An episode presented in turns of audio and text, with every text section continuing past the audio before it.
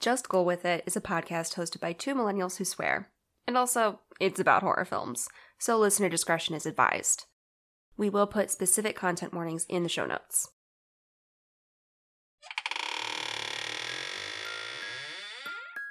Boo.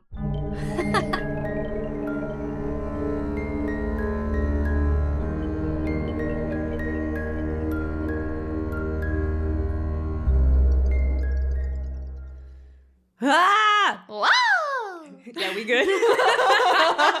Just gotta make sure. You never know. That was you my know? retroactive um, audition for Ghoul School. I think I have a good shot at it.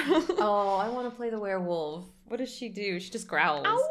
Ow! I feel like Rah, that's- rah, rah. yeah, I feel like that's what she does. Bam, I'm good. I don't remember what any of the other characters do except for maybe the No. ghoul. The and I ghost laughs, doesn't Oh. she? She's like, that's like, doesn't she like giggle a lot? She's like, ah! Everybody, welcome to Ghoul School Talk. People are not even know what Ghoul School is, but they should know. we have Scooby Doo on the brain though for a reason. Right, which Yeah. we'll say now. Yeah. Uh, we were a guest on a podcast. It was a great one. Um, it's called The Great Transylvanian Bite Off. Um, I'm pretty sure you can listen to it wherever you listen to podcasts. Uh, they're great. They have an Instagram. You should follow them. Uh, it is a podcast where they watch every movie that has Dracula in it, no matter what the franchise movie is, whatever. Or, or how brief Dracula is. in or it. how brief Dracula is in it, and then they rate that movie, but not the movie. They rate Dracula Yeah. on like very specific things. Oh yeah, I still have the scales. yeah. Let's. What are the Um, scales? Humor and charisma, fashion sense, intelligence, combat score, shape shifting, a miscellaneous. A miscellaneous. Which we decided what it was. we gave ours a special Yeah. one. and then grand entrance or exit. Yeah, so we did that, um, which is why we were thinking about Scooby Doo Yeah. because we watched Scooby Doo and the Reluctant Werewolf, which had a great Dracula in it. I kept giving him high ratings. Kate was not. Spoiler alert. I'm discerning. I won't say how much, but everybody check it out. It's gonna be such a good episode. I think. Oh, yeah. I just want to say thank you to those sweet boys Oh, for letting so us Sweet. Be so chaotic. We just came in like a chaos wrecking We ball. came in really. hot, and Yeah, they were did. like, "Okay." but uh, I had fun. I hope they had fun, and everyone check it out. It was such a good episode. yeah, this um, comes out on Sunday, and theirs comes out Yeah, on Friday. Yeah. Yeah. So theirs is already out Yeah. by this time, so you definitely can listen to it. Um, yeah, and that's why we're talking about Ghoul School. But Yeah. that's not the movie we're doing. Nope. What movie are we doing this time? We're doing Insidious, Yee. which I always get confused with Sinister. Sinister. Yeah. I had to text you like four times. I Yeah. was like, "What the fuck are we watching?" Oh, I had to check the spreadsheet multiple I times. Every time I was like, "Yeah, Sinister. I remember that movie. Can't wait." And then you told me it was Insidious, and I went, "Oh." I was a little less excited. They're both just descriptor words for bad. exactly. So I was just like, "Scary, okay." Scary movie, Chuck. Got it. But talking about Insidious, um, which was made in 2010, I believe. Mm, yeah. Um, uh, we'll talk about how we liked it later. Yeah, um, it was sure will. something. We'll we'll get to it. Uh, but here's some fun facts about it first. Yeah. We've been gone for two weeks, and I genuinely am like, how do we do this again? How Hold does- on. How does work? Everyone, bear with us. It's been two weeks, and we had a lovely time. Hmm. Um, directed by James Wan.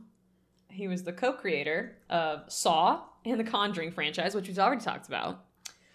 So much, a whole month of it. uh, he also directed Conjuring uh, in Fast and the Furious 7 Oh. and Aquaman. Oh. I did not know this. I thought that he was just like, yeah, I do horror movies. Uh huh. No. Fast and the Furious 7, apparently. Huh. uh, which was great. Uh, and then it was written by Leigh Whannell, who also wrote Saw, Dead Silence, which is that weird one about the, the puppet. I've never seen it, but Nor it was a I. scary puppet.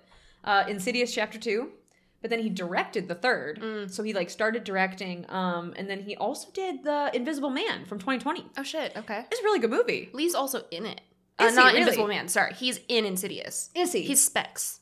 is he really? Yeah. Okay, that's great. Um, yeah, so he he like started directing, and when I saw that he did that, I was like, okay, that's pretty fucking good. I Yeah. actually love that movie. Um, it's you know, it's good stuff. I hate the what's her face is a Scientologist, but listen, Yeah, Elisabeth Moss. it's a good movie. I haven't seen it. I It's good. anticipate that it's a lot. It's a lot. It's definitely heavy, but it's definitely Yeah. good. Yeah, you know, if you like it. if you like a nice little uh, revenge flick, it's fun. Oh, stuff. okay, okay, okay. Yeah, yeah, yeah, for Yeah. sure. Um, and then it was uh, wow. I didn't write what this person did. I just wrote their name down. Luckily, I remember, but I just wrote their name and Is it thought, Oren? What? Is it Oren? No, no, no. Oh, no. okay. Because he produced. No, no, no, no. This was uh, David M. Brewer and then John R. Leonetti, which we know John Leonetti Mhm. because we've talked about him before. The other Mhm. person I could not find information on. These are the cinematographers. Oh, okay, okay. Um, so I couldn't find a ton of information on the other cinematographer. I don't know why. Very strange. hmm. But they appeared to be working together for this. But I did get information on John Leonetti, who we've already talked about a little bit because he did Annabelle. I believe multiple films within the Conjuring sense. universe. But he also did The Mask, Oh. which I love, oh. and uh, Child's Play 3. Oh. So I've I don't think I've seen I've seen none Play of them. Okay.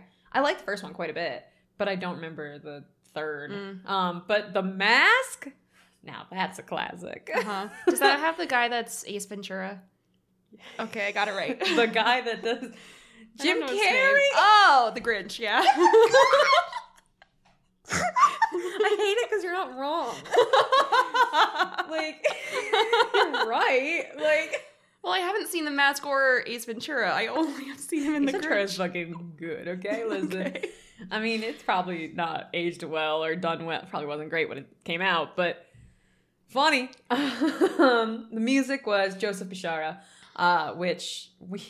this is the name I think I had to dub in. Yeah. This is yeah. I've we were just talking about the one time where I said someone's name and just didn't say it and had to dub it in later. Mhm. It was this guy?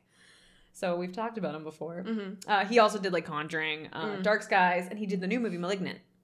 Ooh, That was the one that I haven't watched because I missed it. It's really good because it's. James Wan directing, but I believe it was written by his wife. Oh, I think shit, his wife was just like, "Yo, I want to write a Buck Wild movie," Yeah. and he was like, "I love that for you." so so I love you for that.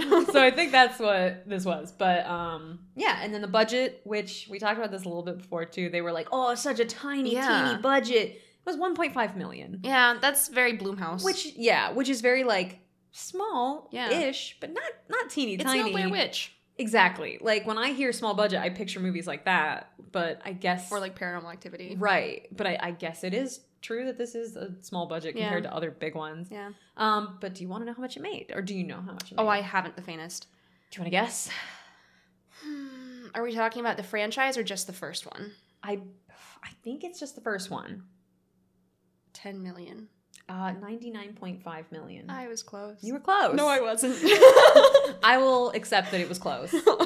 It's You'll accept a lie, close. thank you. Yes, of course. Um, and then unfortunately, I don't have a ton of fun facts. I couldn't find. I tried to find stuff on like production, but there just wasn't a lot. It seems like it was kind of a straightforward like production of like, eh, here you go, it's a movie. Yeah. So there wasn't anything too wildly special, I don't think. Um, but principal filming only took three weeks.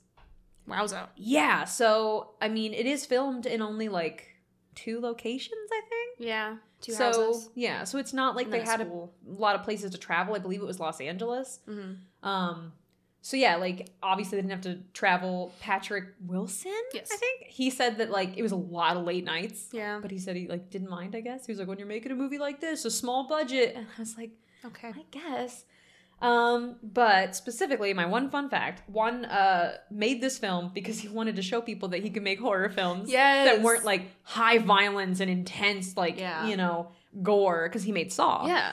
and apparently nobody wanted to work with him because they were like, "That's kind of a lot," and he was like, "You fucking watch." Yeah. He's like, "I'll make a movie without it," and I think he did. I mean, I'm not saying that this movie is like my favorite. I'm not saying I love it, but coming from Saw, that's a pretty cool jump. Yeah. You and I have talked about this like off pod. Yeah. But basically, this was kind of his like, look what I can do. Let me do Mm-hmm. the conjuring. Pretty much, yeah. I think it was his way of just being like, please, please, I don't only make this wild, nasty shit.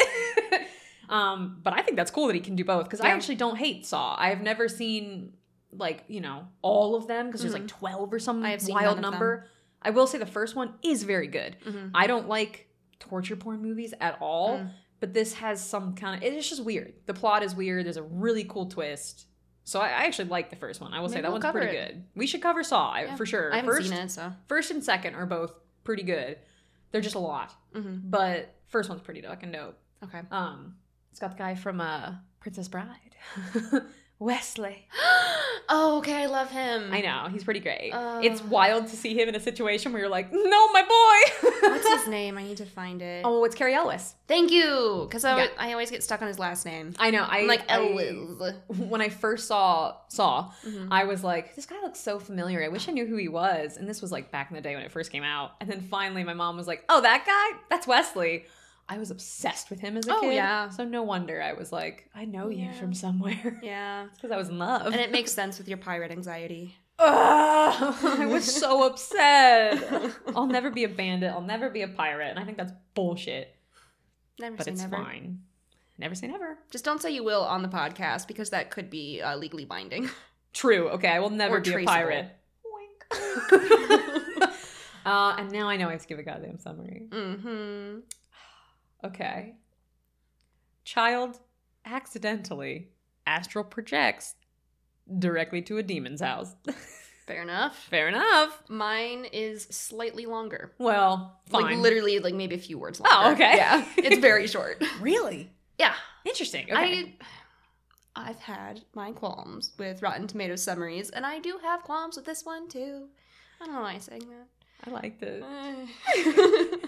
so, parents take drastic measures when it seems their new home is haunted and their comatose son is possessed by a malevolent entity. Oh shit. Okay, that was easy as hell. Yeah. I just think it's misleading, but also it's not revealing the twist on purpose. Like so it's whatever. you know, I get it. You know, who would see astral projection coming? You know. few people. I certainly didn't. I forgot about it. Like the whole time I was watching this Mm. because I've seen it. I was just like, okay. Oh, sure. And then it's got Darth Maul in it. Yeah. In my notes before I remembered Darth Maul's name, I put who's the freaky Star Wars guy? It's got that freaky Star Wars guy, everybody. I every time he pops up on screen, I'm like, I know you're supposed to be scary, But, but I thought your lightsaber, babe. where'd it go, babe? You lost it? Is that why you're cranky? He's just pissed looking for his lightsaber. It's like, I know I put it here. Kid. It's because you cleaned and you moved it. God, never move a demon's lightsaber. No. If we've learned one thing Mhm. from this movie, it's that. Mhm. Okay, is that is that it? Is it time? Yeah. It's been a long time that I'm kind of like, am I forgetting something? I don't think so. No, it's time. we did fun facts, We we did did, fun guessing the budget, and we did summaries. So yeah, I think it just feels short because there Yeah. weren't a lot of fun facts. Yeah. But I gave my six summary. Yeah. We heard another six summary. Uh huh. Uh huh. It's nerd corner time. Okay. I bet you have no idea what I'm going to cover. I, maybe I don't. okay. So for a while, I considered discussing the use of negative space in horror films. Ooh. Yeah. Sorry, that, that I have that noise that, That came out of came me out was of a your soul. School School Edition. It's Yeah, fine. that's Just what that undermine me. It's cool. Uh, but then I realized that the negative space is better described with visual examples, and this is an audio medium, Mm-hmm. Right, so primarily. So tough. I'm not going to dedicate a whole nerd corner to it, Mhm. but I'll keep it in the horror part, and I'll Right. probably upload examples in the extended show notes. Hell yeah. Okay. Of like screenshots and then highlighting what positive and negative space is, Right. and I'll talk about it a little bit later. Love that. So now that we've done the traditional "what is nerd corner not," Yeah. What is it not? we can focus on what it is. What is it? So I struggled a bit Yeah. because looking back at this movie a decade later, it doesn't feel incredibly unique. After Right. all, we're quite familiar with Wan's work on haunted families in The Conjuring. oh my god, you're right. He loves a haunted family. He loves a haunted family. And even if we look at the side of it's not the house that's haunted, it's your son, that's not new either. Paranormal No. Activity did that just a few years before. right. And that was Oren Peli was the producer on Yes. this, and he He did. produced this. Okay. so the narrative also follows pretty much the same path as Poltergeist. Yes. Oh my god, I know. So a mystical woman is brought in to figure out how to save a family who's at their wits' end and also down one child. Uh, just down one. down one. we lost him. We'll We benched him. Put me in, coach. Uh, one of the parents has to enter an unpleasant and dangerous world to bring that child back. And obviously, there are differences between all of these films. right. But I didn't feel like Insidious was covering something unique. No. So that's why I wanted to look at what unites these movies. Ooh. Yeah. Children in danger. There we go. Yep. All right. I was so sure. I was like, all right, maybe she's gonna talk about like astral projection and children in danger. And it's gonna it's gonna go places. Oh my god. Okay. Hell yeah. These are the articles I used. Oh my god. Guys, she's holding up so many. there are three. Uh, these are my primary sources for like the I'm gonna hide my notes. the I'm historical stats. my handwritten page of notes on a scrap piece of don't look at them. Don't. Keep your eyes away. That's enough on you, slut. look at them. She's fucking looking. anyway, I'll get the most obvious part out of the Yeah. way in terms of like the children in danger trend. Right. So it's adult fear. yeah. We've talked about that trope before, and it's basically just the mundane fears that adults have in life, especially when it comes to the safety of their children. I'm always scared. I'm always scared. But most of the movies where children are targeted by demonic or otherwise sinister forces really focus on the purity and innocence of children. Right. It's just a kid, they're innocent, they're all shiny and new and vulnerable. It makes it all the more heinous for them to be targeted by the demon, and the juxtaposition makes us realize how evil the bad guy is. Right. But there was a podcast I listened to. It was either American Hysteria or You're Wrong About. Both are Mhm. excellent podcasts. I highly recommend both of them. Couldn't remember which one it was. Both And are I- great, so I looked for a while trying to find the episode, but then I was like, maybe this was a common thread across many episodes. Right, so it's like, oh, shit. And then, surprisingly, when you try to Google American hysteria with children, uh, you Oh, don't no. you don't usually get the results you're looking for. Probably not, no. Anyway, they talk about the history of children in society. Mm-hmm. Children, as young humans, have always existed. However, some scholars argue that the feeling of childhood and the values attached to childhood are socially constructed. Okay. So I want to dig into a few of those theories and perspectives. whoa, whoa. I don't know why this is blowing my mind. It's it's funky, I'm gonna reevaluate my whole life. as Okay. you should. Always yeah, no, every episode. So I want to start with the person that folks usually cite 1st Mhm. whether in reverence or derision. Uh, oh no, I was gonna look up how to say it. It's a French name. Say it. Uh, so the American version of this is Philip Aries. Philip Aries. Uh, the French version is probably Philippe Ariès. I thought you said berries, so you're doing really well. So Barry's had this idea. I love you, berries. Go berries. Uh, in the 60s, he published a book originally in French with Mhm. the translated title of Centuries of Childhood. Mhm. In that book, he examined medieval depictions of children in order to infer the societal valuation of children at the time. Yeah. So he was like, what can I tell about how they felt about childhood and children by these paintings? And he reasoned that because they were often drawn and painted the same way as adults, proportions, expressions, etc., but at a smaller scale, he thought that children were just smaller adults. Or that they thought that. So it is a common thread that in medieval paintings they could not draw a baby. Mm-mm. There was something going on where people just could not fucking draw a baby. No. They also couldn't draw owls, cats, dogs, or birds, but that's or, another. or women or most of the time because Yeah. women were usually they would use men as reference and then get Mm. proportions and body just not quite right. Yeah. So it ended up being like you see all these muscular, awesome women, and it's like one dope as hell, Here but for it. two, it's usually a man. It's usually that their reference were men, and they just Mm. didn't know. Like when you're making fun of painters being like, "Have you ever seen a woman?" Uh, No. not really, because like women really weren't, you know, nude. So it was like, no. Fascinating. so babies were similar. You couldn't really get a baby to sit and pose the way you wanted. So a lot of times they would just draw adults and then be like, "Make them small," yeah. and that's why they're fucked up. yeah. Sorry, continue. I just love that fact. No, it's that's so so, cool. funny. So some folks will interpret his. So it was originally in French, and so Mhm. there's I think sentiment is the word, and so Yeah, some people sure. were like, "Oh, that's idea." He some will argue he meant to say feeling. Mm. So some folks say that he wrote the idea of childhood did not exist, Okay. but he or other people say that he intended to say the feeling of childhood did not exist. Which both I could understand. Yeah. Yeah.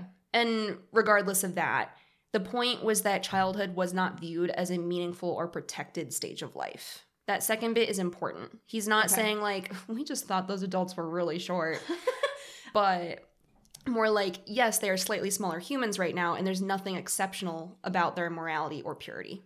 Okay. Yeah, I could. Yeah. Yeah. So he also pointed out that high mortality rates for children meant that parents were less affectionate and attentive to their offspring because they didn't want to get attached to something that might not make it very long. Yeah, I just read a fact about child Yeah. mortality rates today. I don't know why, but I did about how people are like, yeah, people used to die at like 40 back then, and I'm like, ah, no. Turns out kids were just dying at such a young Yes. age that it brought down the. Yep. I never even thought about that, but yeah. Oof. Yeah, so it's like the life expectancy numbers are skewed by the fact that there was high infant That mortality. kids were making Yeah. it. Yeah. Uh, so his theory was like, why would you invest in something if you're not sure it's going to last till five? Oh, Yeah. so that was one of his points. Don't get attached. Arms distance. Why name it, you know? Uh, number one, number two. What happened to seven? we don't talk about seven. Uh, so to put it simply, some scholars disagreed with him. Uh, some point out literary evidence that shows parents mourning the loss of their children as a clear refutation of his assertion. In the decades since the publication, his ideas have not held up. Uh, but I'm still including his work here because many scholars find utility in examining it. I think it's super interesting. Yeah. So one of the articles I read was exceptionally kind or incredibly passive aggressive. Don't know which. Uh, Hard to tell sometimes, you know? Direct quote. Although the above discussion suggests that Ariès might have been somewhat flawed in his assumptions, scholars such as Archard provide a useful way of restating the conclusions that can be derived from his work. Okay, so Yeah. so kind, but also like we fixed it. Yeah. So my reading of this is basically like his hypothesis was incorrect and his data was bad, but he pointed out that we should be looking at something. yeah.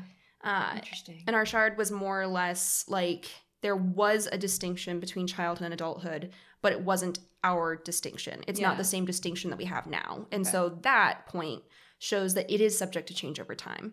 Childhood has not been like this omnipresent state that has been universally understood as meaning the same thing to different cultures. Right, and I mean that makes sense. Yeah. because like, yeah, times have changed. Like, Yeah. yeah, And this is where we get into social constructions. And we can track Ah. the changes in societal valuations of children and childhood as like a stage Yeah. over time. So in the 18th century, we're jumping forward a little bit. Uh, in the 18th century, Rousseau put forward that children were inherently good Mhm. and that childhood was a treasured stage. Children are not just adults, published date TBD, but there's something special and unique about the years they spend as pre adults. right. Other writers picked that thread up, like Blake, who added that children are not only innocent, but a source of innocence. And Mhm. Wordsworth got in there too and extolled upon the virtues of children. These are just three among many authors. Right. But they started to posit that childhood is a time of innocence and children are pure beings. Okay. Now, if you look at Puritan lines of thinking, they uh, saw children as inherently sinful and they needed harsh like harsh corrections and oversight from their parents in order to make sure they don't like deviate or not deviate but don't just Become like exist as sinful creatures basically Right. they need harsh upbringing to rein in their natural To- tendencies towards evil become pure. Like, Yeah. okay. Oh God. Ugh. Yeah. And so like I am really really condensing this history. There are so many other stages Right. that it's gone through. Uh so I'll get into it.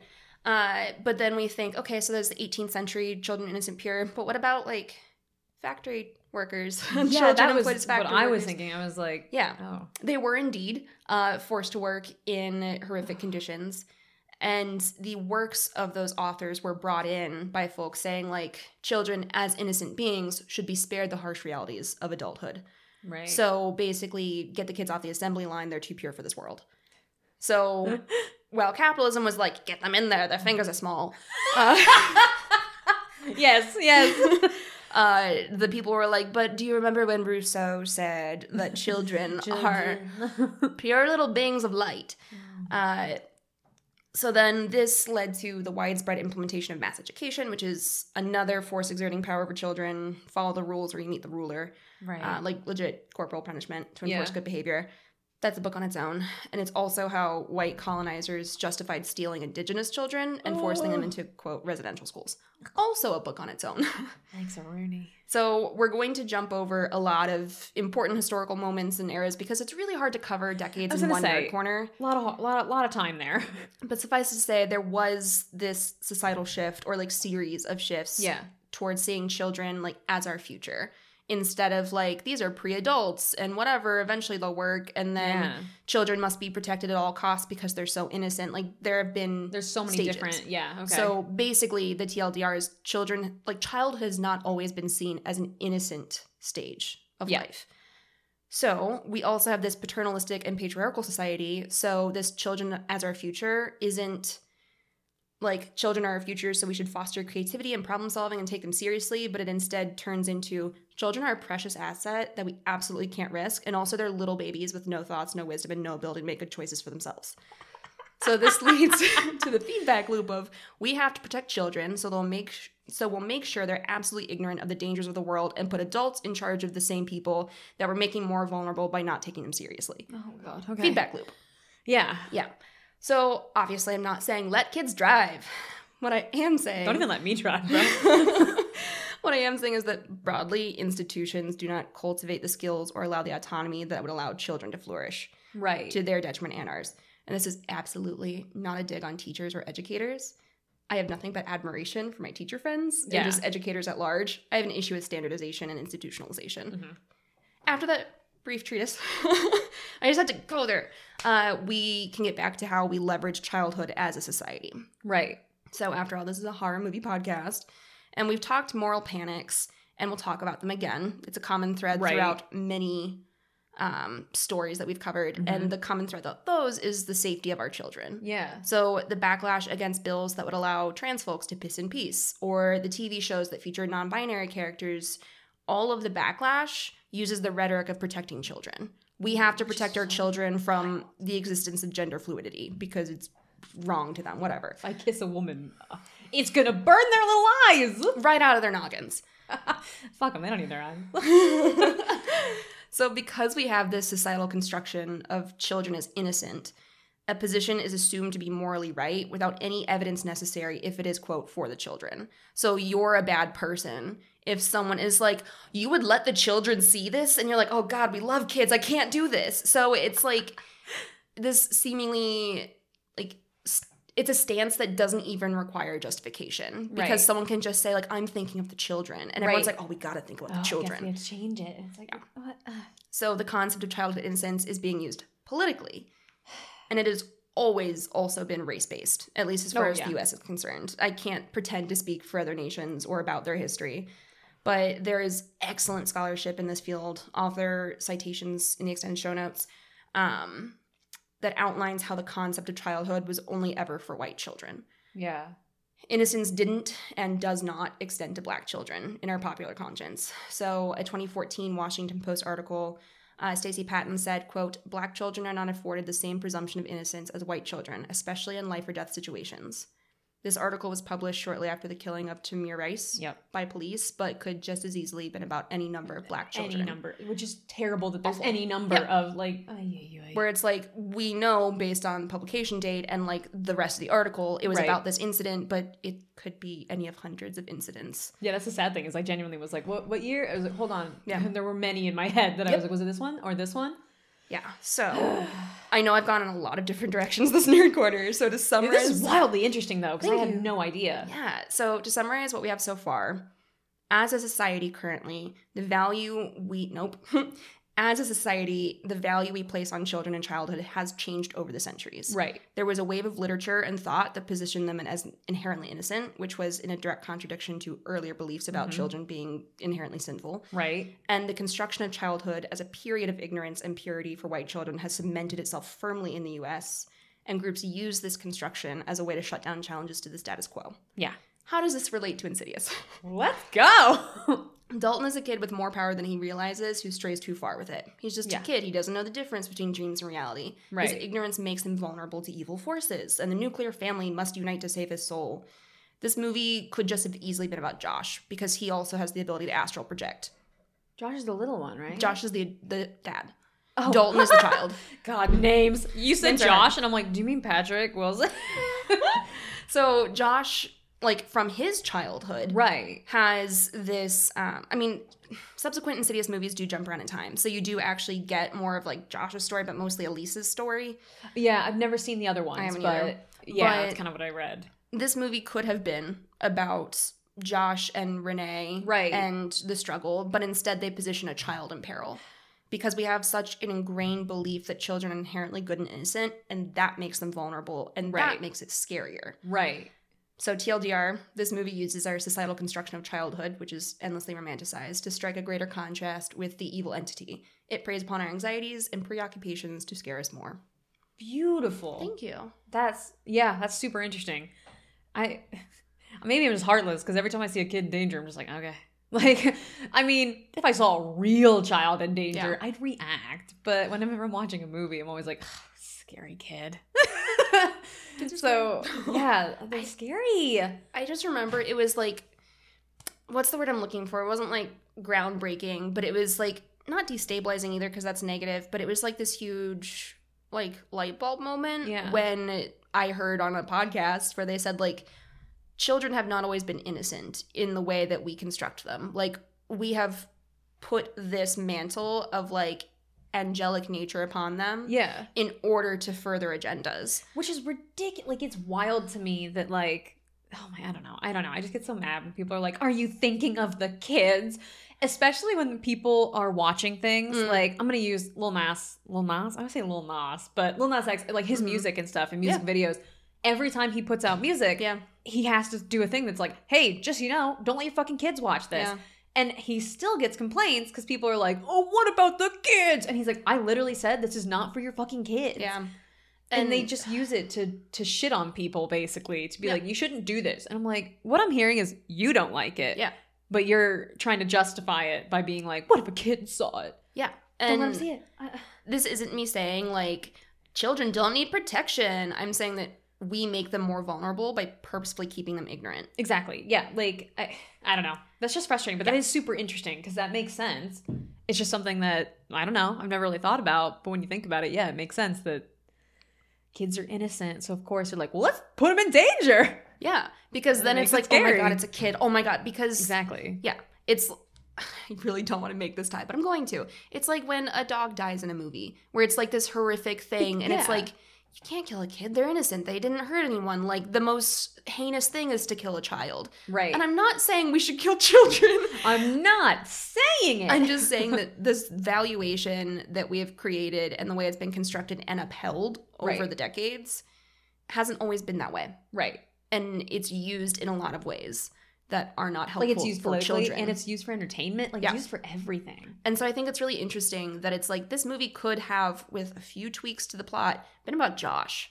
easily But I mean, instead they were like, no, no, no, it has to be a cute little white child right in danger because then people will feel like a lot of tension and like they Yeah. care about it and it's more unsettling and it creates this Yeah. like harsher contrast between good and evil. and it's also terrifying to watch a little kid do something so evil Yeah. because they're not supposed to be evil Yes. so yeah it makes sense when you watch him like become this demon you're like oh my god Yeah. yeah interesting okay Mhm. i'm really glad you went that direction oh so cool Thanks.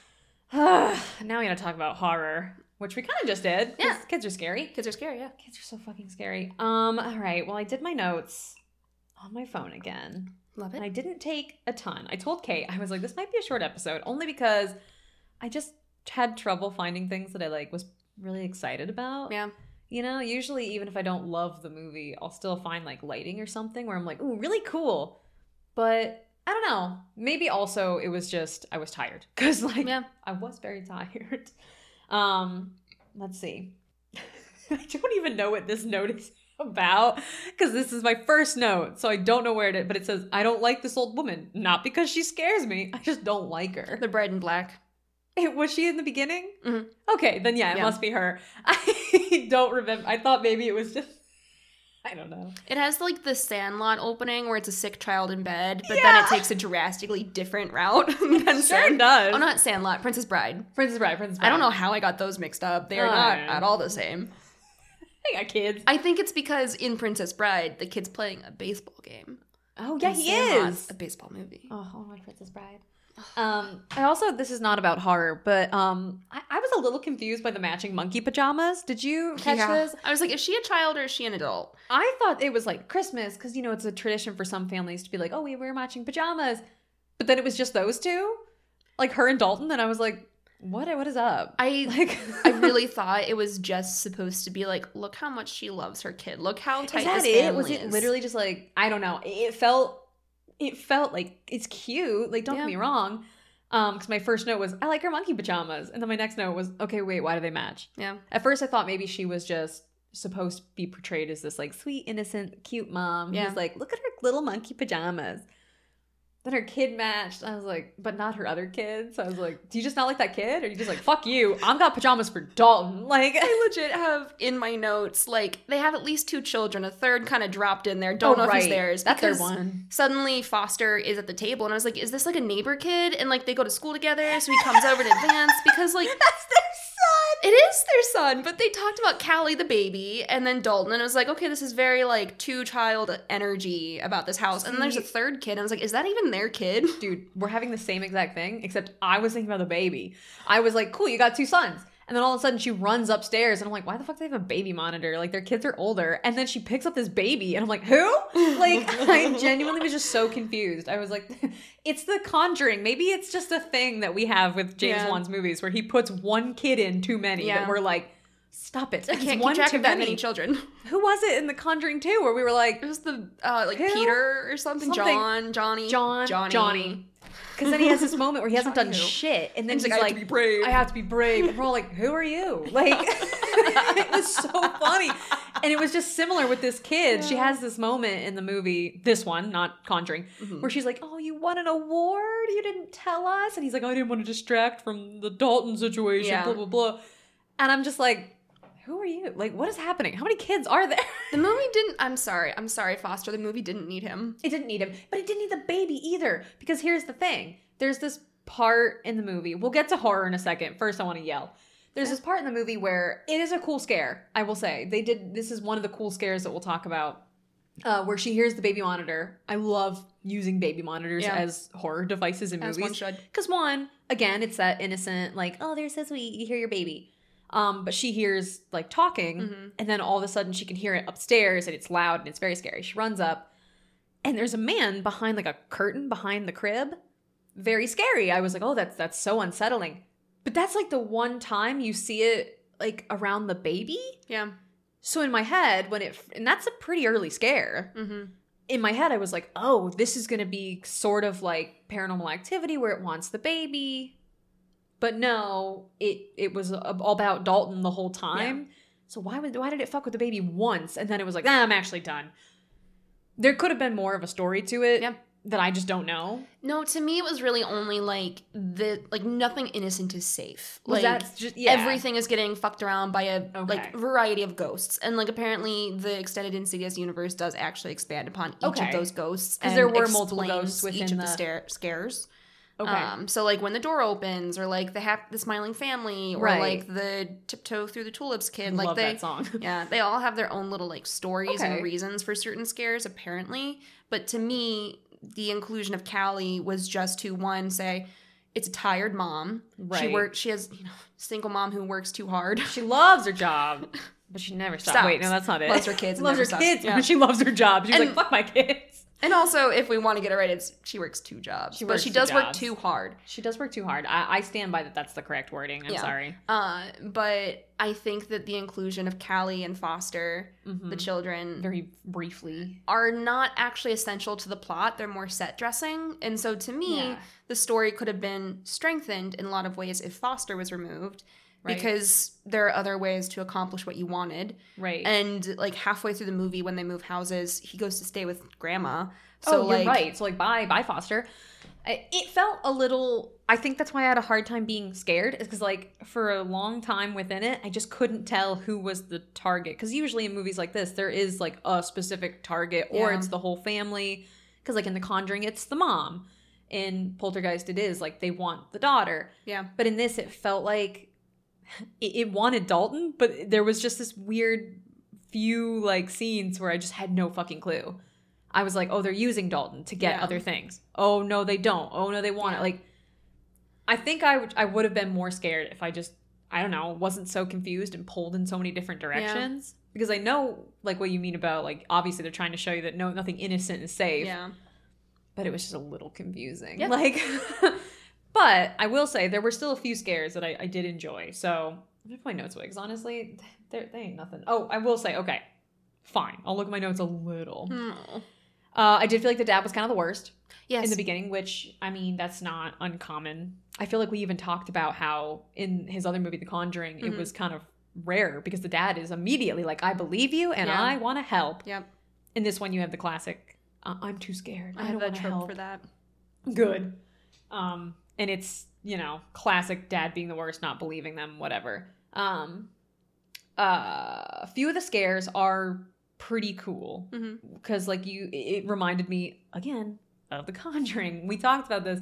This felt like a like a dress rehearsal for The Conjuring. Mm, yeah, yeah, yeah, yeah. So if anybody watches this and then watches that, I think you're going to see a lot of similarities, and I get why. It felt like this was like their first try at a movie like that, missed the mark, but then kept the things that did work Yeah. and put them into that one. Like the camera movement, Yes. where it starts out upside down and then twists and Mhm. then like follows through a room in a weird Yes. way. Like a lot of that is so traceable from this to paranormal. Uh, no, to To Conjuring. Conjuring. Yeah. And I, I knew that watching it. I was like, oh, these camera shots, I know these. I've seen them and they work, and I am happy about them. But there were just a few. It's almost like it went a step too far. Each Yeah. scare in this movie for me was just like, "Oh, okay, well now you now it's too much. It also had the quality of The Conjuring 2 that I didn't appreciate with like Mhm. gratuitous slow mo.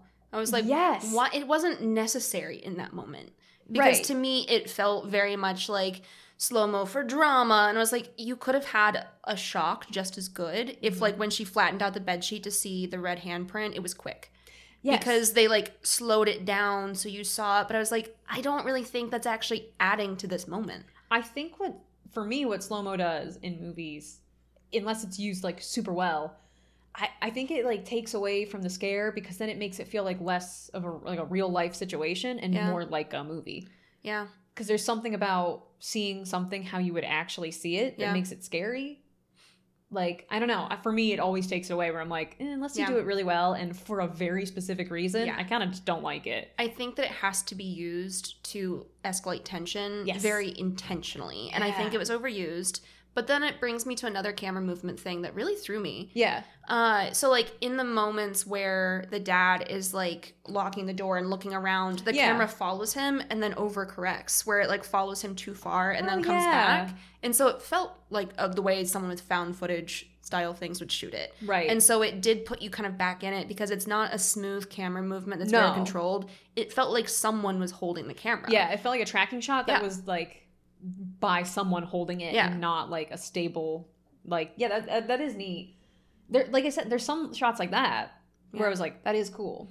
And some of the scares with the ghosts Mm. cuz we haven't really explained it, but like the boy is he's in a coma but he's Mhm. not. Like he's Yeah. basically comatose but nobody knows what is happening Yeah. with him because he's still fine, Yeah. but he's just asleep. The doctors can't find a reason Yeah. for why he hasn't woken he up. He like fell off a ladder in the beginning, but then he's fine when he, you know, for like the first few hours. Yeah. And then he wakes up in the morning. Well, he doesn't, he doesn't wake, wake up. up in the morning. That's what it is. He doesn't wake up in the morning. So no one can figure it out. Um, and then ghosts start showing up in the house.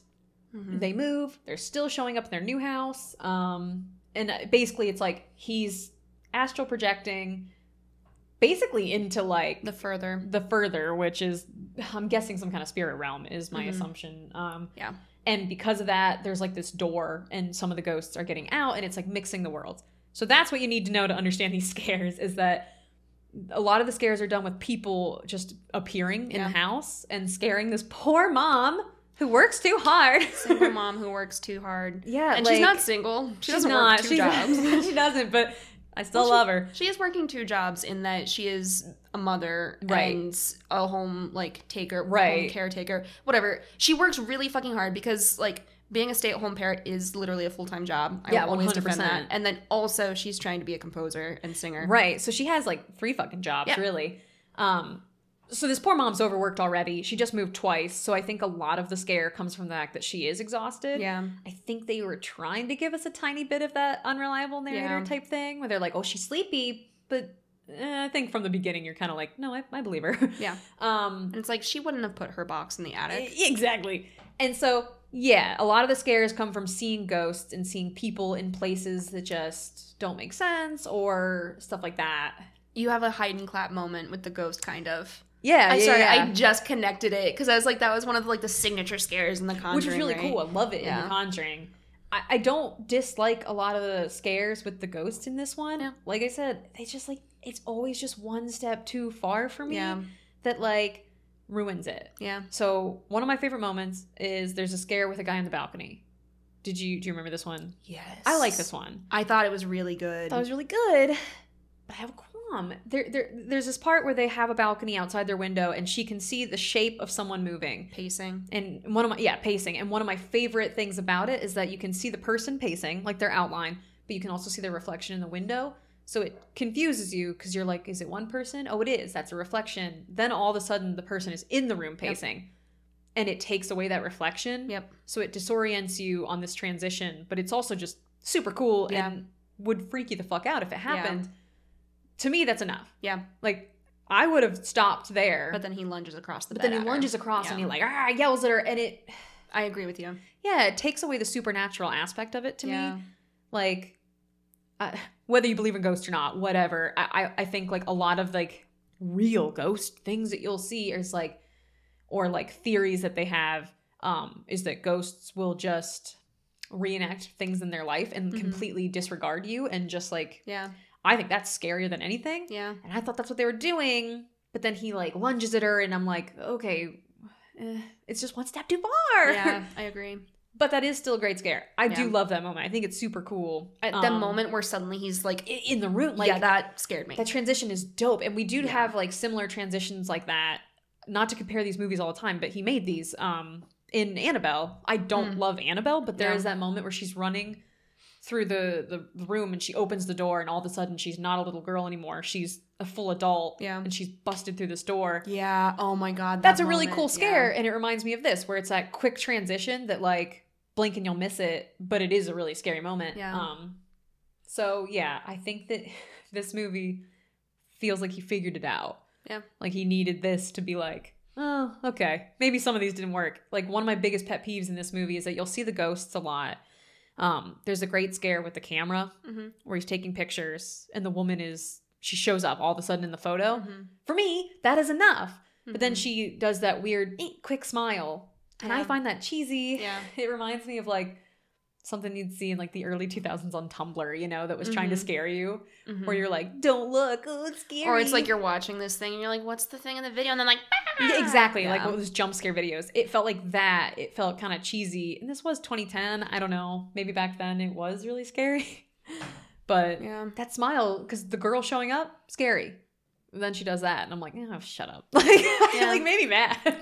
So like the when they're in the further and you have the smiling family, Mhm. that was creepy because like Yeah, yeah, they're all like totally still, and then he's like right up against the dad, and he blinks, and you're like, oh okay. That's great. I thought that was effective. Yes. but Then, then, they like do the, the, the little cheesy head tilt smile thing, and I'm like, you've taken it one step too far. Yeah. Just seeing these people live their lives, but their lives are pretty dark, and you know that they're dead. yeah. That's enough for me. Like, I think that's scarier than anything. Yeah. And to me, like you see them, they're all in one pla- place. You turn around, you look back, and they're in different places. Right. But they're still. But they're still just to me, that's scary as shit. exactly, and they still look Weeping angels type thing. exactly like. I think it is watching something sinister and dark live its life around you. Yeah. I said sinister in Uh-huh, the other movie. uh-huh. But watching something like dark and like that, like live its life around you and you're just there and it, it doesn't care. I think that's way scarier than all of a sudden making it interact with you Yeah. in a way that it doesn't matter. Like it smiles at them and you're kind of like, okay, like why, you know? yeah. Um and then you you only have like one ghost that really wants to hurt them and Yeah. it felt a little inconsistent. It felt like and I I don't want to say it again, but it did feel like he was like, look at all the things I can do And then people are like, oh, we liked this thing you did. He's like, okay, I'm going to do that extra then. Right. So it's like he was showing them all the things he could do, like, oh, look at this scary pride ghost. Isn't that scary? Even though it felt kind of jarring to be like, oh, now all of a sudden it's mad. And so, yeah, it just felt like he took everything that he wanted to show people he was good at and threw it into a movie. And even though it didn't make a ton of sense, people were like, yeah, no, it is scary. Mhm, mhm, mhm. so it did what it was supposed to do because we did get The Conjuring, which is a great movie. Yeah. Um, I don't, I'm not going to speak for the other Conjuring movies, but the very first one. We already spoke about them. Hell yeah. That first one is good stuff. Yeah, it and is. this felt like it's dress rehearsal. Yeah. Yeah. So For sure. that's really all my notes on horror. It's just that like every scare felt one kind of the same. Mm-hmm. And then the camera angles felt so similar to the conjuring that I kind of didn't have anything new to say. Um, I do want to hear what you have to say about uh, empty space or Oh, yeah. negative space. I think that's dope as hell. Um. I want to hear about it. But yeah, that's most of my notes. Nothing too specific. Lighting was, you know, its own fine thing. I don't know. I didn't really catch anything too wild, really. Yeah. You know, felt like a normal lit movie. Like it wasn't Okay. anything too.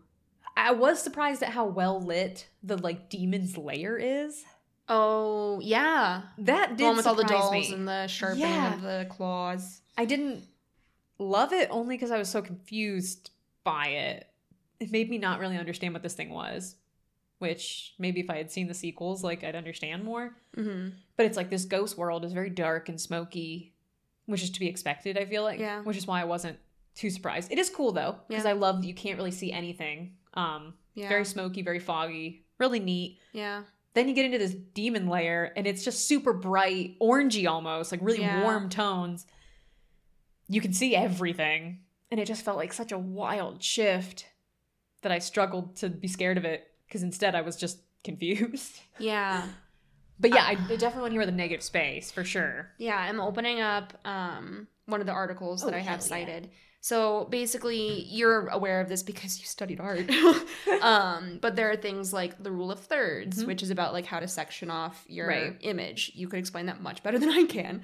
Um, there's also negative and positive space, Mhm. and so positive space is where your um, image, like the focal point, is all the space that is taken up by that Mhm. positive space. The background or Mm-hmm. the non-focused part of the image is the negative space. Do you feel like that's an accurate Yeah, for sure. summation? Okay, because I'm like, this is a very not technical description No, of no, just no. like, okay, Because that's a lot of times too when I talk about like deadpan. hmm Deadpan photography and filmmaking is using negative space to be Mhm. like, what's scary is the fact that your focal point is in this like so much around it that's nothing there that you have nothing else to focus on. Yeah, yeah, yeah, for sure.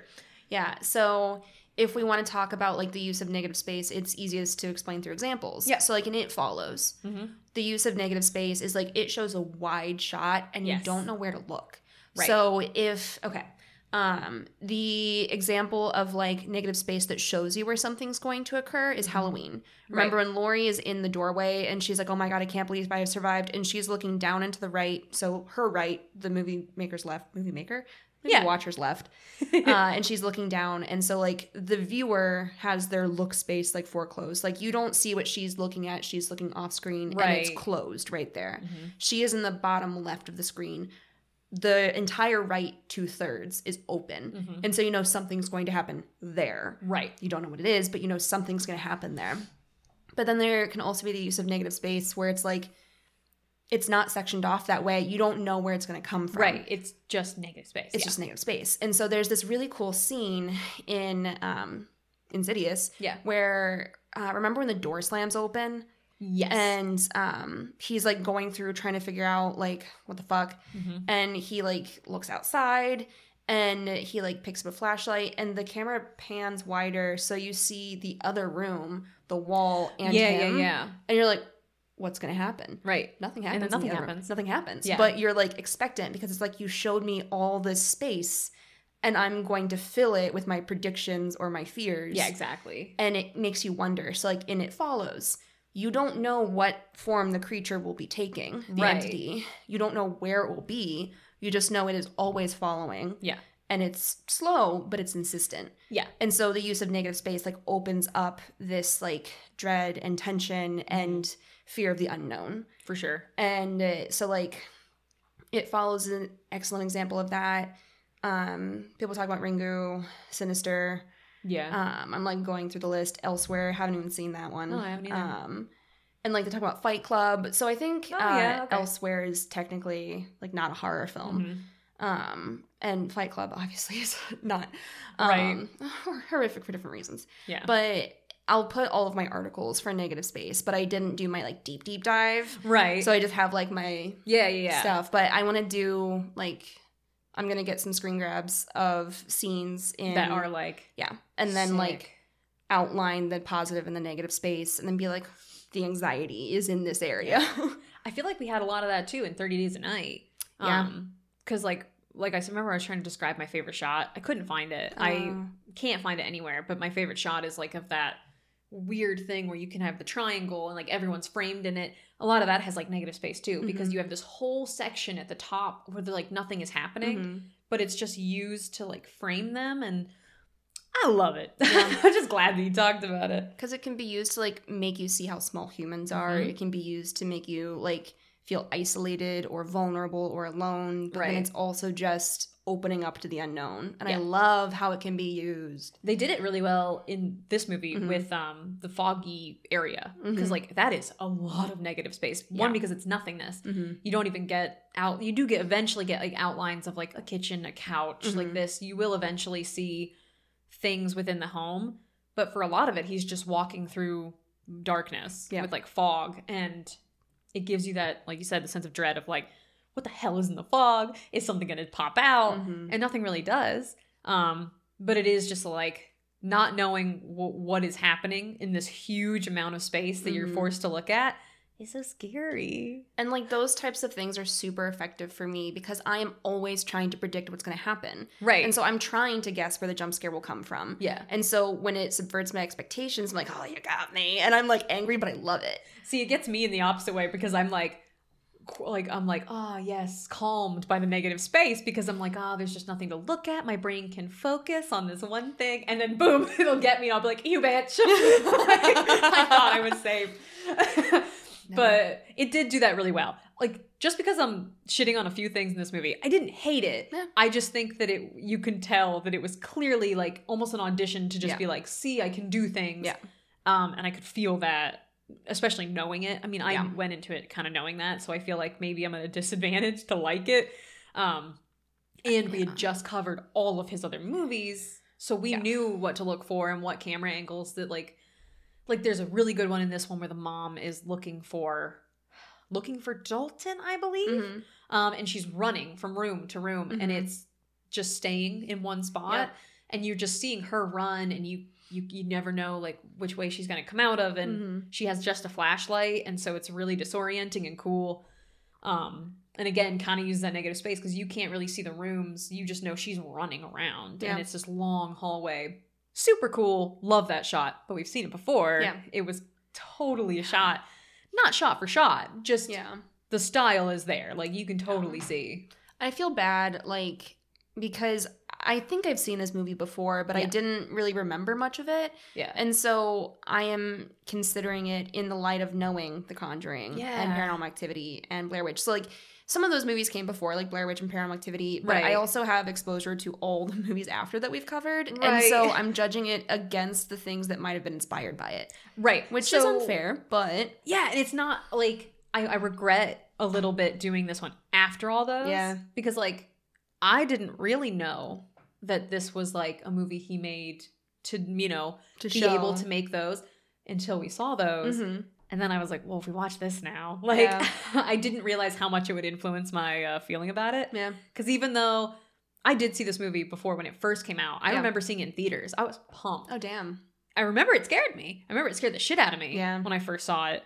But then seeing, I haven't seen it since. Yeah. So then seeing it now was kind of like not a letdown. I think it was just that because I knew what it was made for and I knew what came after Yeah. it, I'm kind of like, oh, okay, this Yeah. is practice. This was like a pretty early movie in my scary movie journey and i watched it Mhm. with my dad who i watched most of Yeah. my scary movies with and i was like oh that's scary as shit and then i promptly forgot about it Exactly. Here's the weird thing: is I remembered a lot of this movie. I Mm. forgot the, the astral projection like aspect of it. yeah but I remembered like all the scares for the most part. I had like a really intense memory of like the kid running around to the music. yeah I just weirdly remembered so much of it.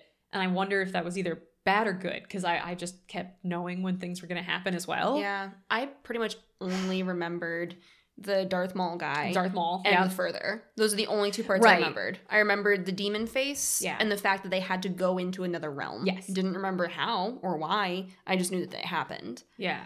so I think this movie just had a lot going against it on accident. Yeah. Like I don't think that it's a bad movie. No. I think if you like scary movies, it's pretty cool. Yeah. It's a neat um premise too. I think Um, I'm interested in like the rest of the series. Yeah, too. I'm I'm curious uh to see because I've obviously only ever seen this one, Mhm. and I I'm getting a backstory on the ghosts might make me like it more. Yeah, It's So, possible. My understanding of it is like there's chapter two. There's like there are four so far, I think, and there's I a fifth so. like in the works. Oh, And at least one of them focuses on Elise and her backstory. oh hell yeah! Okay. Yeah.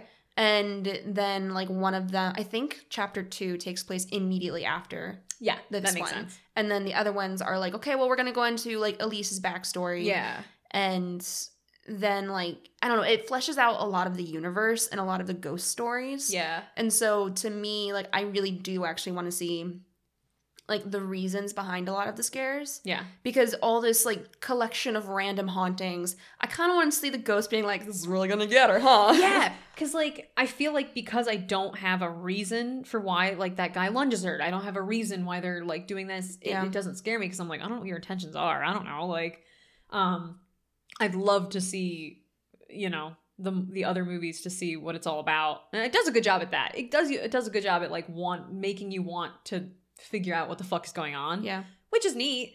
Um, I did. oh, What was I gonna say? There was one thing that I, I did like, and I was like, "Oh yeah, I want to talk about that," and then I immediately forgot. oh yeah, such is life. That's Maybe it'll come way. back to me. Yeah. Who knows? Um, but I'd love to see Elise's story for sure. I think she's a cool character. Um, Apparently, even after death, she is a main character in the timeline where she's like, "I'm a ghost and I'm gonna help you." yeah, that's what I was gonna say. Yeah. I'd be intrigued to see the third one, um, Mhm. because that's directed by the the writer or Mm. the yes he Leigh directed the Whannell. third one. Yeah. Yeah. I'd I'd like to see it directed by someone else, not because I don't love James Wan because I Yeah. do.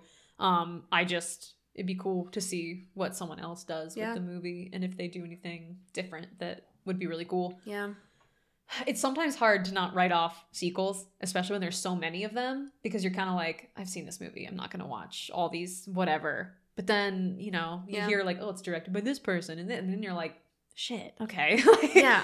And I was going through the tropes, and Yeah. there were, I had to skip so many of them because I couldn't find a page that was just for the Just first the in the first. franchise. It was like these are the tropes across the franchise, and so all the spoilers like right on. I was like, God damn it, this is chapter two, and I like had to keep scrolling. I was like, I want to know. shit. so like that's why I want to watch. I want to know. I think yeah, I think it'd be kind of nice to. Usually we don't cover sequels unless it's like really good, but Yeah. I'd be intrigued to do these ones maybe, especially the third one to see because it's a different director. Yeah, Um, yeah, I'd be intrigued. I, I've been burned before when we watched fucking Descent. Descent. The second Descent is That's so disgustingly bad. it's so bad. Not even in like a like it's funny bad, but it's it's almost so bad it's not funny. Like yeah.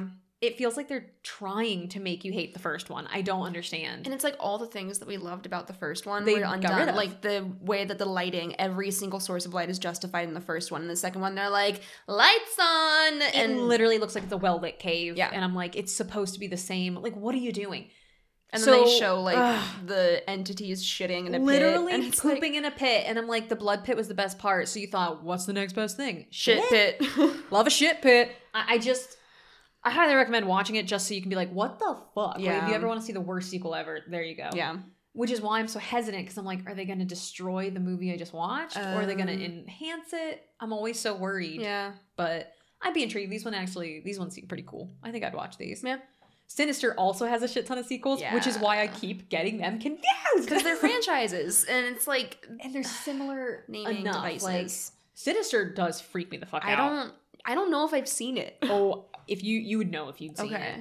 It's fucked up. Okay. It terrifies me. I mean, Okay. I I still think about it and I'm like, I hate it. Like it's one of those weird ones that like e- even though it is just a classic horror film, it scares the shit out of me. Got it. So maybe Okay. someday, but Maybe someday. for now, I don't hate this movie. I think Okay. it just was unfortunately hindered by like everything I knew. You know, like it's not its fault Yeah. necessarily. It just yeah, I think that it was for its time probably pretty scary. Mm-hmm. I think that I've just watched a lot of really good ones lately Yeah. that are by the same person, seeing what they can do when they're even better and do really good stuff. Yeah.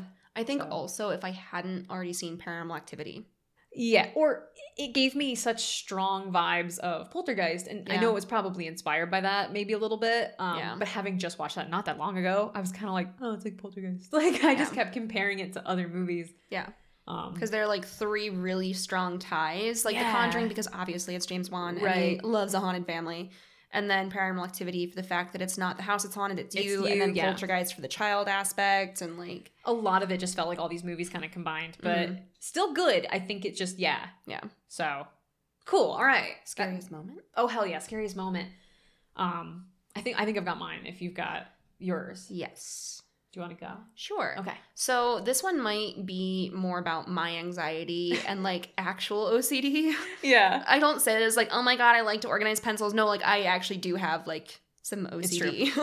It's, fun. It's great. I love it. It's so good. It's so good for everyone.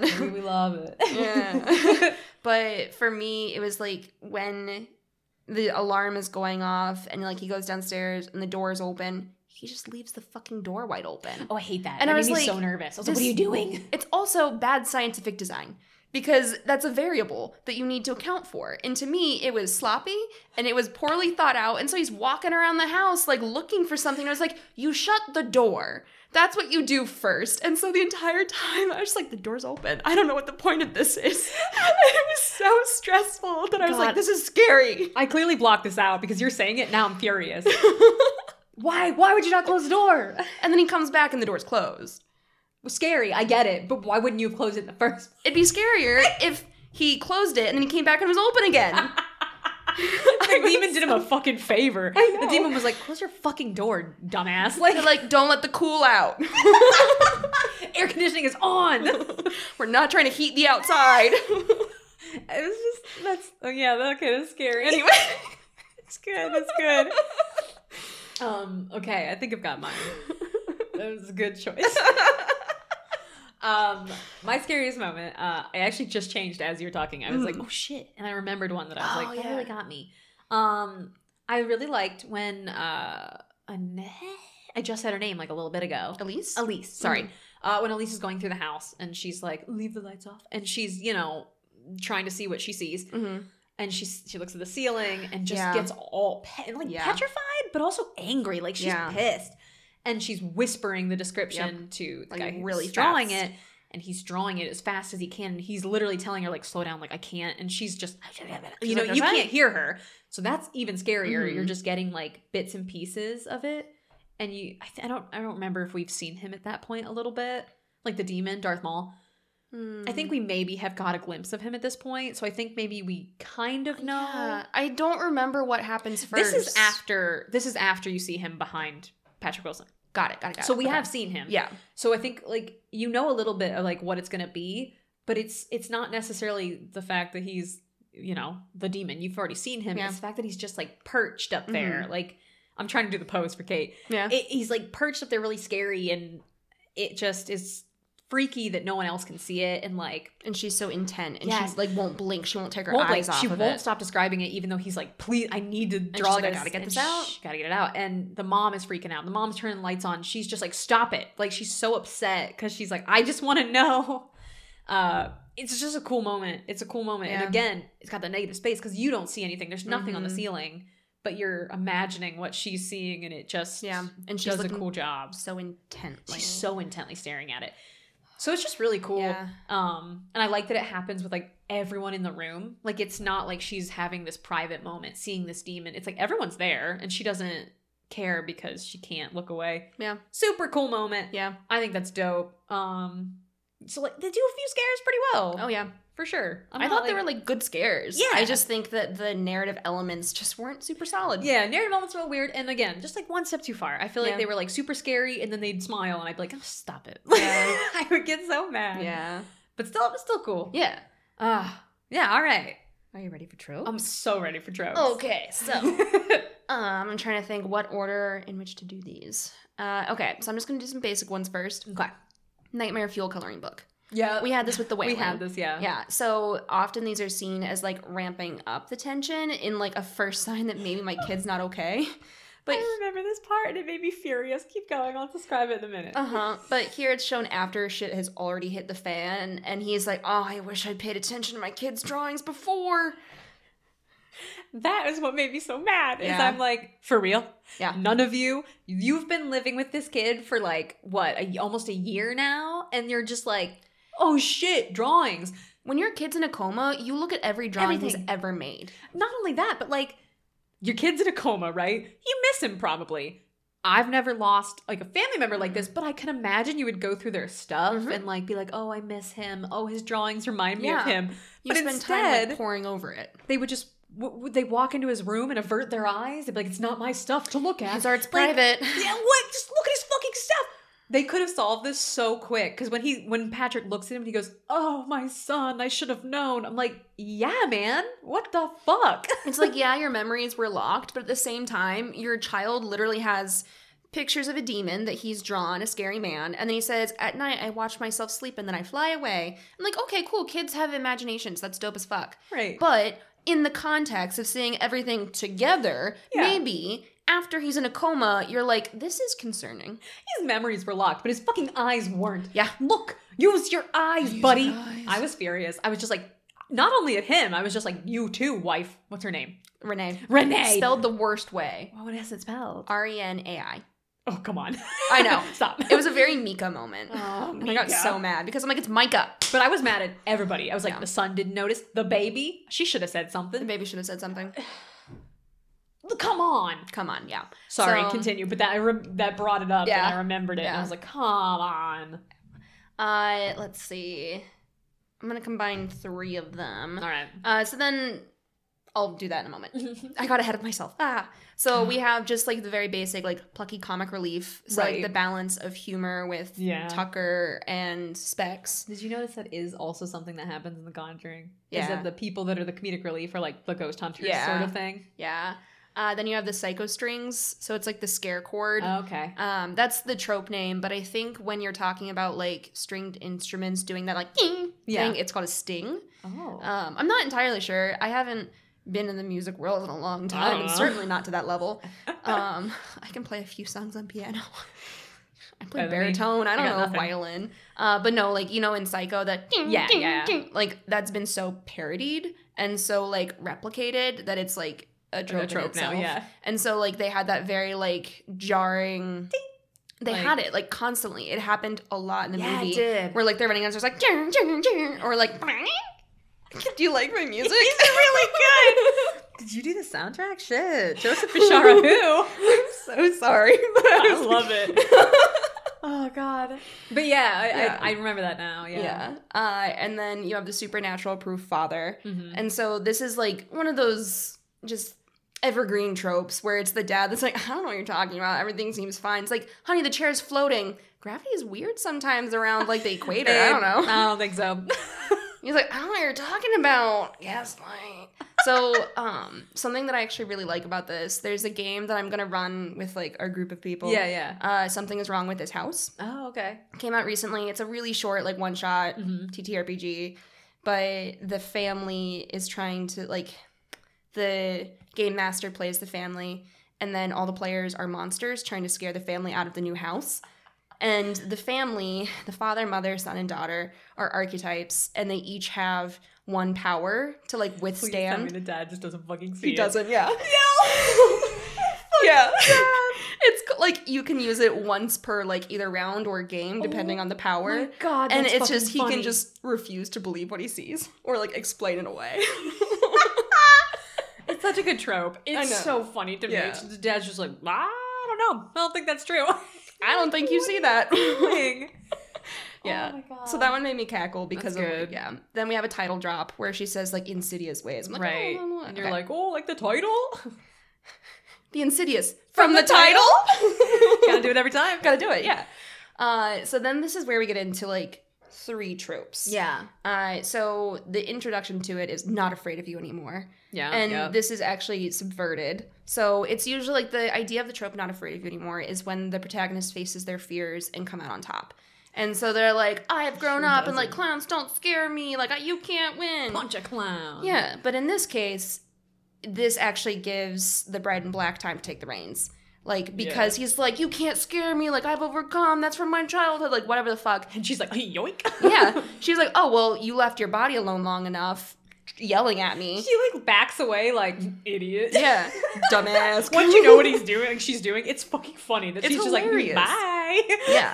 And so she just fucking takes his body because she's like, you are wasting like you time. fucking around, idiot. Yeah. And so subversion of not afraid of you oh anymore. god. This is what leads into a trope that some folks have said is nice job breaking it hero, but I think is more aligned with Pyrrhic victory. Mm-hmm. Okay. But I do want your opinion on it. yeah, yeah. So, nice job breaking it hero is when they succeed at what they're trying to accomplish, but it actually makes things worse. Right. Okay. So, an example of this would be like if you defeat the big bad, but it turns out that what you thought was the antagonist was actually standing between the world and a greater evil, and you have just destroyed sorta the last like- barrier.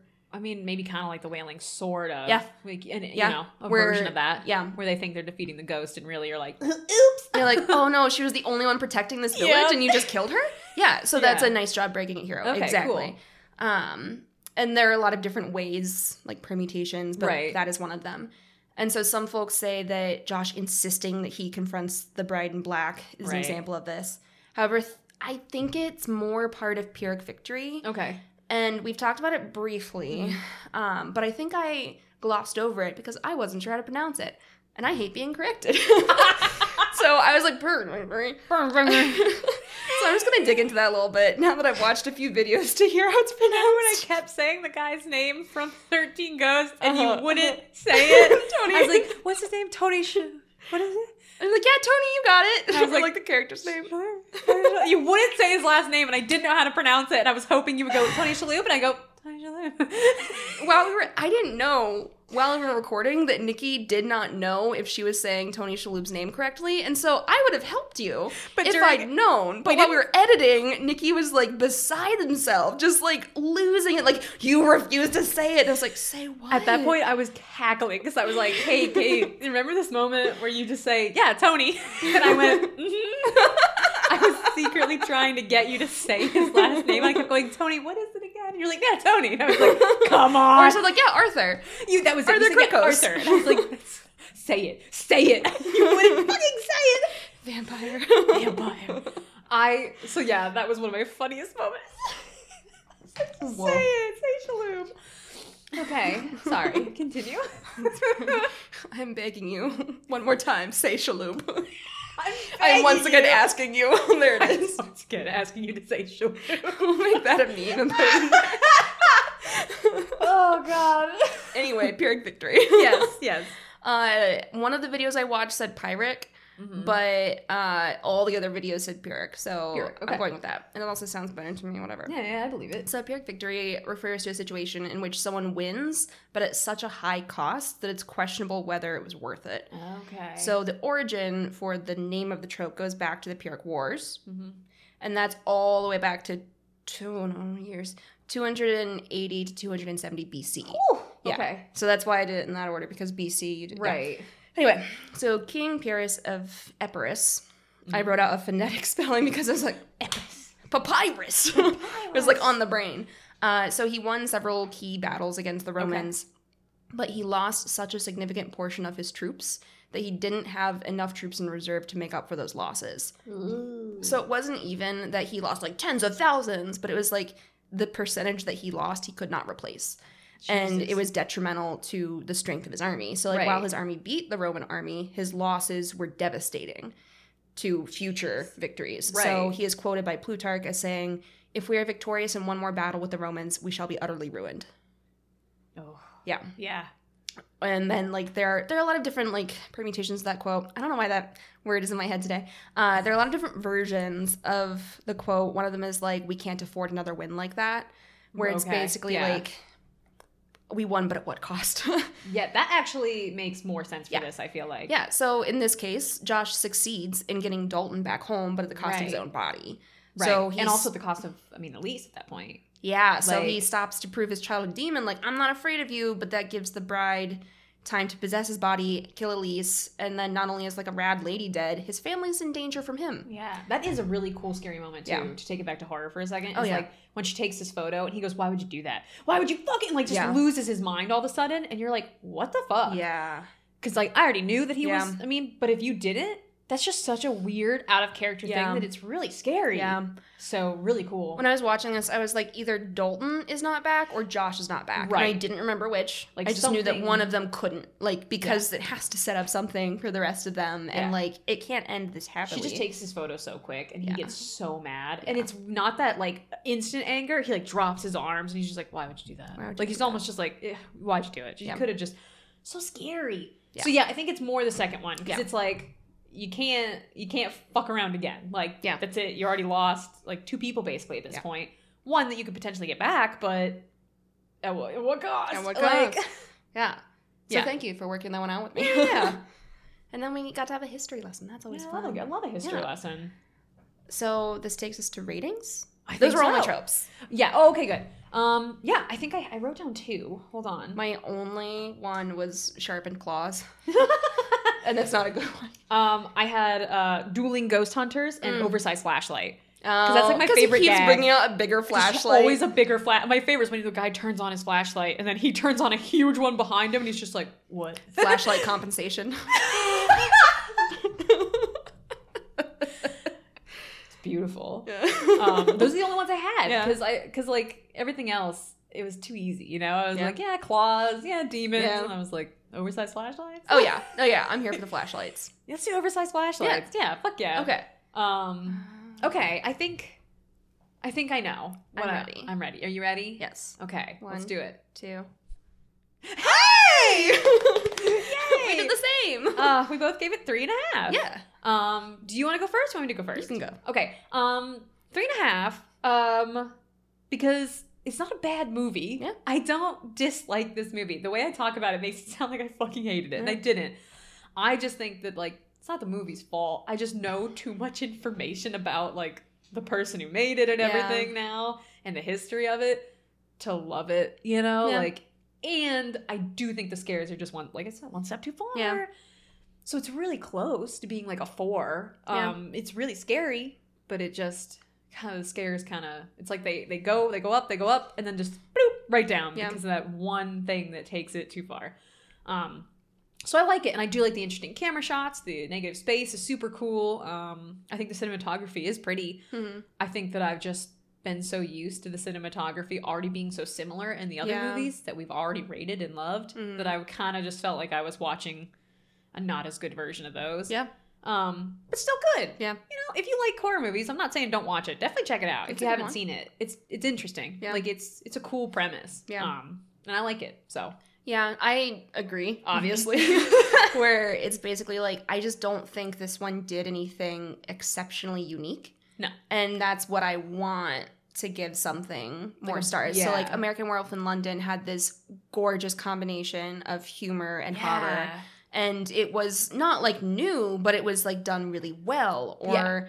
like, I'm trying to think of a one that I gave more stars. Oh well, I mean, we gave Conjuring a lot of stars, not because it did anything groundbreaking, but because it just did Did it really well? did it really well. And so to me, like it it went overboard with some of the scares, which I think made it less effective, Mhm. and it didn't have a new storyline. A lot of people are like, "Oh, it like opened up new doors for the genre," and it's like maybe, but Maybe. to me, it's not like the shining gem of the genre or subgenre. right. And it also like a lot of people are like, "Oh, it brought in like um." What's the word where you the dream thing? Astral projection. astral i was my n- brain was stuck on lateral and i was like lateral projection that's not it uh, so they were like oh yeah it introduces astral projection and i was like that didn't really take off in it any did not huge take way off. It's definitely cool, and that's cool. why I'm saying watch it. Like it, it's Yeah. interesting. But yeah, yeah so this to me is a movie where it's like i don't have major qualms with it more than the ones that i always have Right. which is it's all white it's people all white people. It's yeah, Yeah, the, the uh, normal. yeah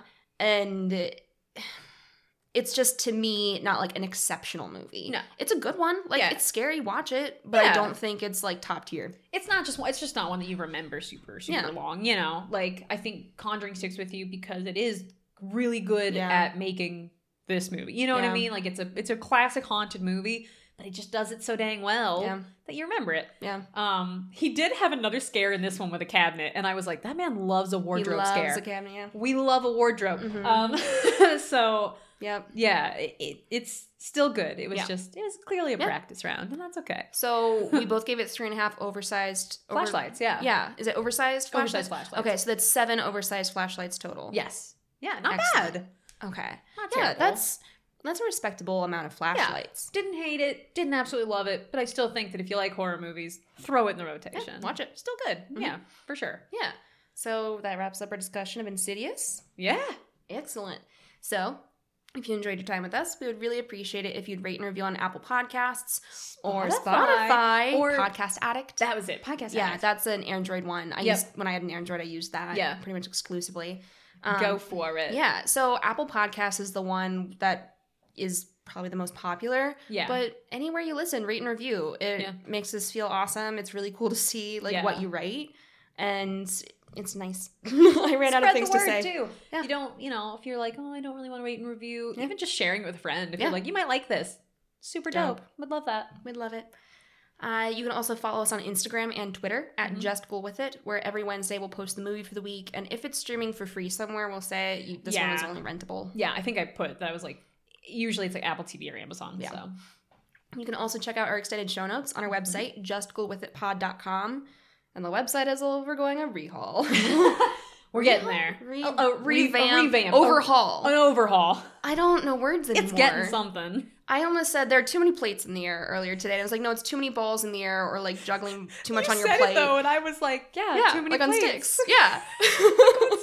yeah. But apparently, it is not the phrase. Anyway, Well, I like this it. is all to say I mix up my idioms constantly and I'm struggling.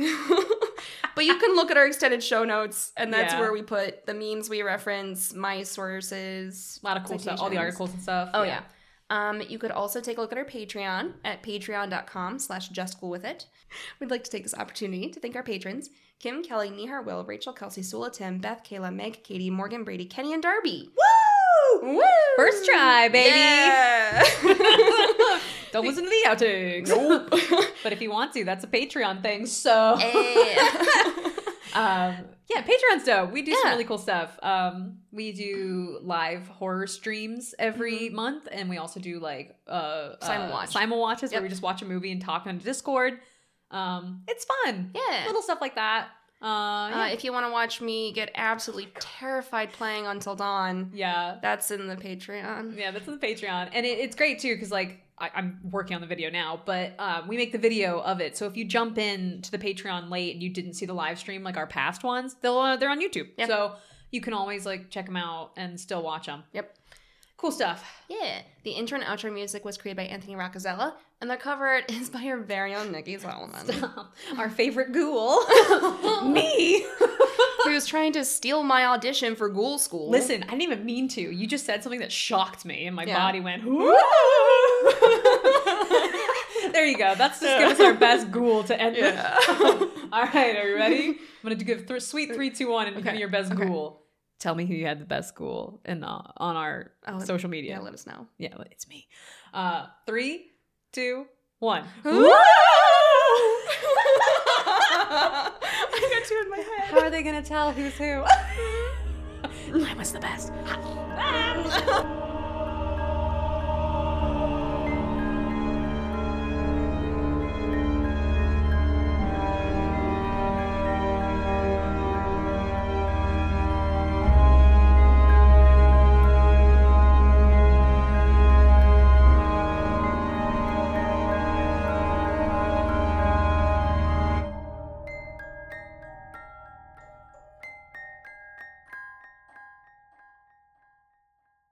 I'm begging you, one more time, say Shaloop.